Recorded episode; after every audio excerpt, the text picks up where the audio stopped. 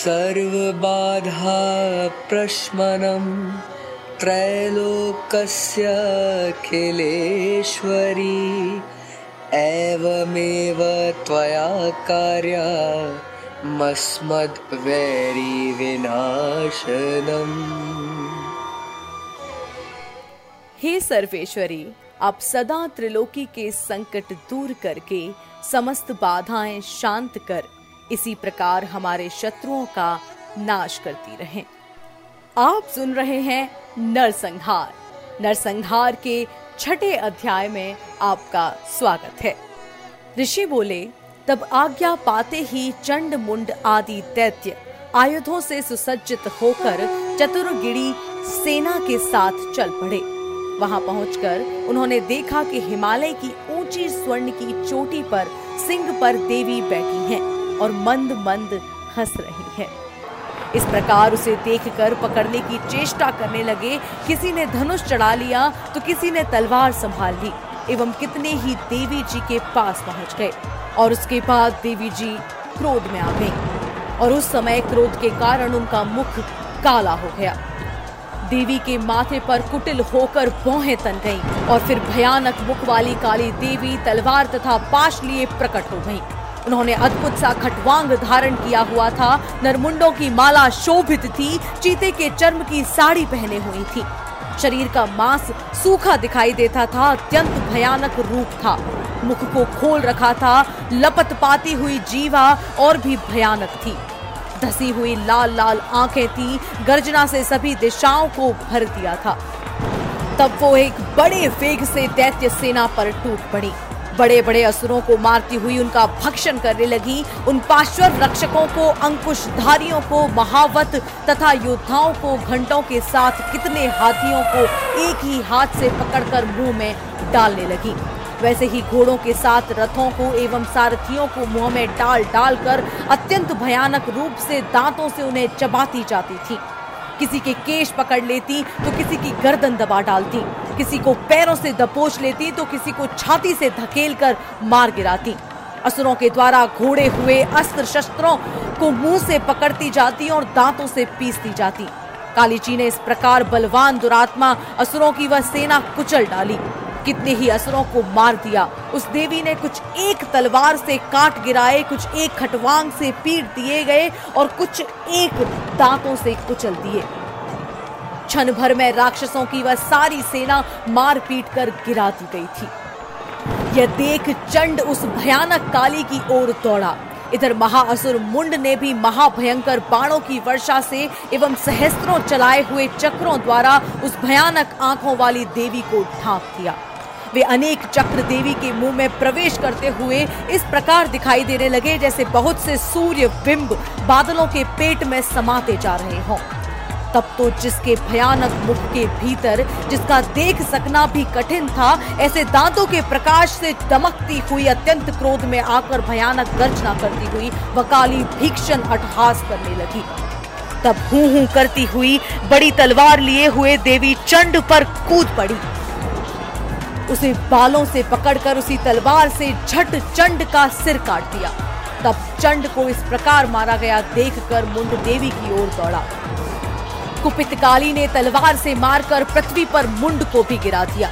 महाबली मुंड को मरा हुआ देखकर और सेना का नाश देखकर शेष सेना भयभीत होकर इधर उधर भाग गई अनंता काली जी ने चंड तथा मुंड के सिर हाथ में ले लिए, फिर भयानक अटहास करती हुई चंडिका के पास पहुंचकर बोली, मैंने यह चंड और मुंड नामी महापशु आपकी भेंट चढ़ा दिए हैं। तब तो शुंभ निशुंभ का आप स्वयं वध करना। ऋषि बोले, अपने सम्मुख लाए गए चंड मुंड महासुरों को देख, कल्याणी चंडिका काली से ललित वचन बोली, हे देवी कालिके क्योंकि तुम चंड मुंड को लेकर मेरे पास आई हो, इस कारण लोक में चामुंडा नाम से तुम्हारी ख्याति होगी। फिर ऋषि बोले, चंड मुंड दोनों दैत्यों के मारे जाने एवं बहुत सी सेना के भी क्षय हो जाने पर असुर राजा महाप्रतापी शुंभ के चित्त में भारी क्रोध पैदा हो गया। उसने सभी दैत्यों की सेना को युद्ध के लिए आज्ञा दी थी। उसने कहा, आज छियासी उदायुत सेनापति अपनी सारी सेना को लेकर चलें। असुर चौरासी कम्मू सेनापति भी अपनी सेना के साथ युद्ध के लिए निकले और मेरी आज्ञा से 50 करोड़ वीर कुल के असुर तथा 100 धौम्र कुल के सेनापति सेनाओं के साथ कूच कर दें और फिर मेरी आज्ञा से कालिक मौर्य दोहर्द कालिकेय सभी असुर तैयार होकर शीघ्र प्रस्थान करें भयंकर शासन करने वाले असुर राज शुंभ ने इस प्रकार आज्ञा देकर स्वयं भी बहुत सी सेनाओं के साथ प्रस्थान कर दिया। जब चंडिका ने देखा, अब इस ओर भयानक सेना लेकर निशुंभ आ रहा है, तब तो उन्होंने अपने धनुष की टंकार करके पृथ्वी आकाश के मध्य भाग को गूंजा दिया। हे राजन, उस समय सिंह ने भी बड़ी भारी गर्जना की। फिर अंबिका जी ने घंटा बजाकर उस गर्जना को और भी बढ़ा दिया। उस शब्द को सुनकर दैत्य सेनाओं ने आकर चारों ओर से देवी, सिंह और काली को क्रोध के साथ घेर लिया इसी अवसर के मध्य में ही राजन दैत्यों के नाश के लिए तथा देवताओं की वृद्धि के लिए अत्यंत बल एवं पराक्रम से संपन्न होकर ब्रह्मा, विष्णु, शिव, कार्तिकेय, स्वामी, इंद्र आदि देवों की शक्तियाँ उन्हीं के शरीरों से निकलकर उन्हीं उन्हीं रूप से चंडिका के पास आ गईं। जिस देवता का जो रूप जैसे भूषण तथा वाहन है, उन्हीं उन्हीं वस्तुओं से संपन्न होकर वह देवता शक्ति वही रूप धारण कर दैत्यों के साथ युद्ध करने आ गई। ब्रह्मा जी की शक्ति, जिसे ब्रह्माणी कहा जाता है, जो हंसों से जुते हुए विमान पर आरूढ़ थी। अक्षय सूत्र कमंडल से शोभित थी, सबसे प्रथम उपस्थित हुई। महेश्वर की शक्ति, वृषभ पर विराजमान सुंदर त्रिशूल धारण किए, महासर्पों के कंकड़ धारण किए, मस्तक पर चंद्र रेखा सुशोभित थी। वह मातेश्वरी शक्ति आई। कार्तिक स्वामी की शक्ति हाथ में शक्ति लिए, मोर पर आरूढ़ गुहरूपनी कौमारी अंबिका शक्ति दैत्यों से युद्ध करने लगी। वैसे ही विष्णु की शक्ति गरुड़ पर सवार होकर शंख, चक्र, गदा शांग्र एवं खंग हाथ में लिए वहाँ वैष्णवी शक्ति आ गई। यज्ञ वाराह का विचित्र रूप धारण करने वाले विष्णु की वाराह शक्ति वैसा ही शरीर धारण करके वहाँ आई।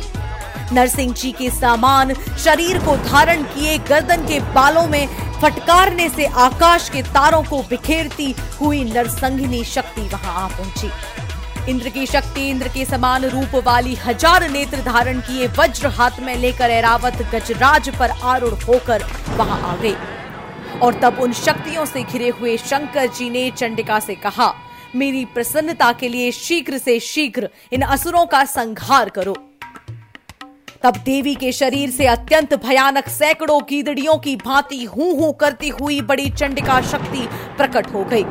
और तब उस अपराजता देवी ने धुएँ जैसे जटा वाले शिव से कहा, भगवान, आप दूत बनकर शुंभ निशुंभ के पास जाएँ। वहाँ जाकर उन महाअभिमानी शुंभ निशुंभ दानवों को तथा युद्ध में आए हुए दूसरे दानवों को भी कहें कि, हे दानवों, यदि तुम लोग जीना चाहते हो तो त्रिलोकी का राज्य इंद्र प्राप्त करें। सभी देवता यज्ञ भाग पाएँ और तुम लोग पाताल में चले जाओ। यदि तुम्हें कुछ बल का अभिमान हो और युद्ध की अभिलाषा हो तो आ जाओ ताकि तुम्हारे मांस से मेरी गीदड़ियाँ तृप्त हो जाएँ। इस दूत रूप में स्वयं शिव को ही देवी जी ने नियुक्त किया। वह शिव शक्ति संसार में शिव दूती इस नाम से विख्यात हुई। जब शिव द्वारा कथित देवी जी के वचन उन महाअसुरों ने सुने तो बड़े क्रोध में आ गए और जहाँ कात्यायनी देवी स्थित थी, उस ओर बढ़ने लगे।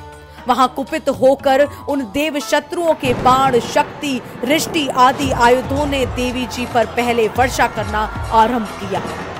तब टंकार करके धनुष द्वारा पैने पैने बाण छोड़कर देवी जी ने खेल ही खेल में उनके फेंके हुए बाण, शूल, शक्ति, परशु आदि शस्त्रों को काट डाला।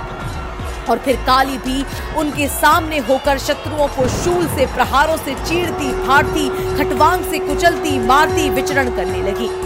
इधर ब्रह्माणी शक्ति भी जिस ओर दौड़ती, उसी ओर अपने कमंडल का जल छिड़क देती, जिससे शत्रुओं का पराक्रम एवं तेज नष्ट होता जा रहा था। माहेश्वरी शक्ति ने त्रिशूल द्वारा, वैष्णवी शक्ति ने चक्र द्वारा और कौमारी शक्ति ने शक्ति द्वारा उन दैत्यों का क्षय करना आरंभ कर दिया।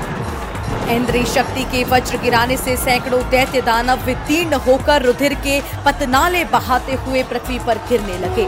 वाराही शक्ति ने तो कुछ एक को तुंड प्रहार से मार गिराया। कितने दैत्यों की छातियाँ अपनी दाड़ों के अग्रभाग से चीर डाली। वाराह मूर्ति के चक्र द्वारा बहुत से दैत्य चीर फाड़ डाले। कितने महादैत्यों को नारसिंगी शक्ति अपने नाखूनों से विदीर्ण करके खाने लग गई। कितने दैत्य शिवदूती के कठोर अटहास से भयभीत होकर पृथ्वी पर गिरते गए। फिर उन्हें वह खाती गई। इस प्रकार अत्यंत कुपित होकर अनेक उपायों द्वारा बड़े बड़े दैत्यों को मारते हुए मातृगण को देखकर देव शत्रुओं के सैनिक भागने लग गए। उन दैत्यों को मातृगण से पीड़ित होकर भागते हुए देखकर क्रुद्ध महाअसुर रक्त बीज युद्ध करने के लिए आ गया। रक्त बीज के वज्रमय शरीर से एक भी रुधिर बिंदु जब पृथ्वी पर गिरती, तब उसके समान बलवान दूसरा असुर पैदा हो जाता। उस महाअसुर ने आकर इंद्र शक्ति के साथ युद्ध किया।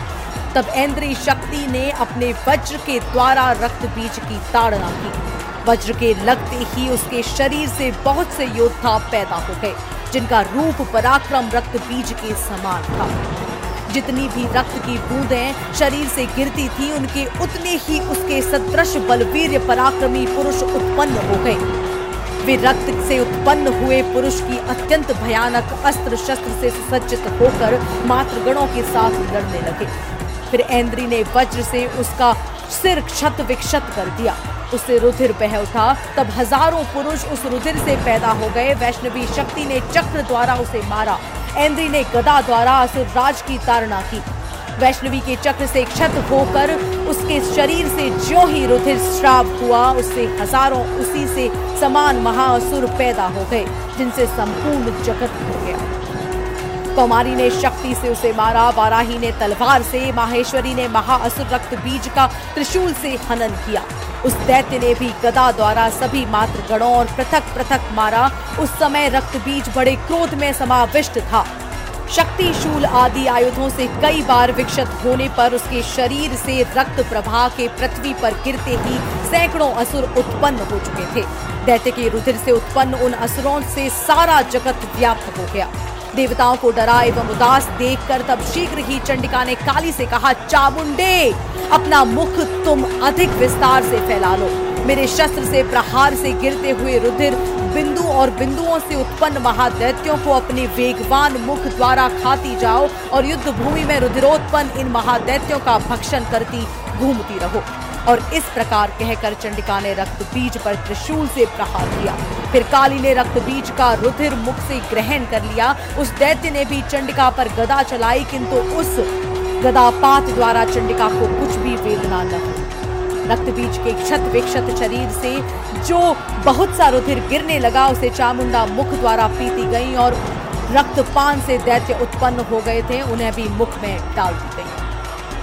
इस प्रकार चामुंडा ने सभी दैत्य खा और रक्त बीज का रुधिर भी पी डाला। तब देवी ने शूल, वज्र, तलवार रिष्टि आदि आयुधों से हीन उस महाअसुर रक्त बीज को मार दिया। शस्त्र समूहों से आहत होकर वह पृथ्वी पर गिर पड़ा और हे राजन, रुधिर तो उसका चामुंडा नहीं। उसकी मृत्यु होने पर देवता परम प्रसन्न हुए। मातृगण उसके रुधिर पान के मत से उन्मत्त होकर नृत्य करने लगी। और इस प्रकार किया देवी काली ने रक्त बीज का संहार नरसंहार